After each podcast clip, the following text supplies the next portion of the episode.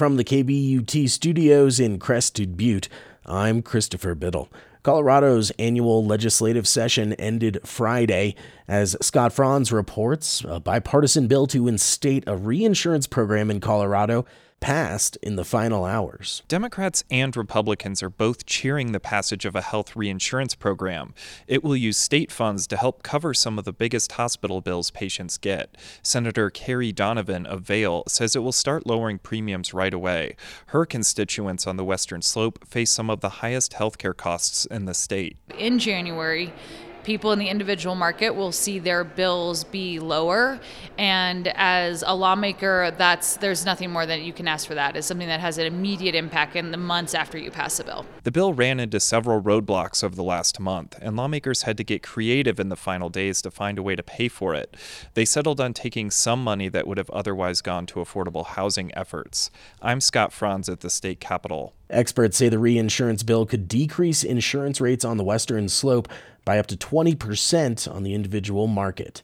Gunnison Valley Health CEO Rob Santilli told KBUT he opposed the bill, as did the Colorado Association of Hospitals. Legislation that aims to rein in surprise out of network medical bills is headed to the governor's desk.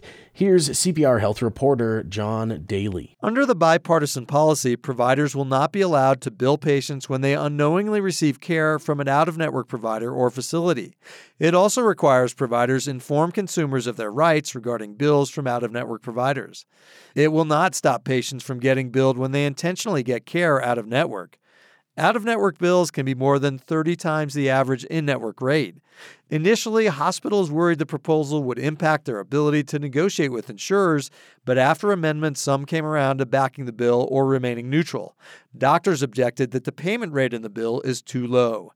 I'm John Daley, CPR News. Colorado voters will have the chance to legalize sports betting in the state later this year.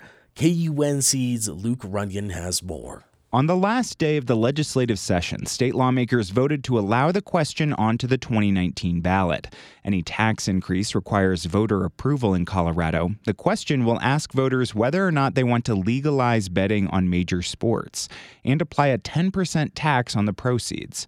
Revenue is estimated to be $10 million a year at first. The money would be earmarked for implementation of the state's four year old water plan, which calls for bigger reservoirs and more robust conservation programs.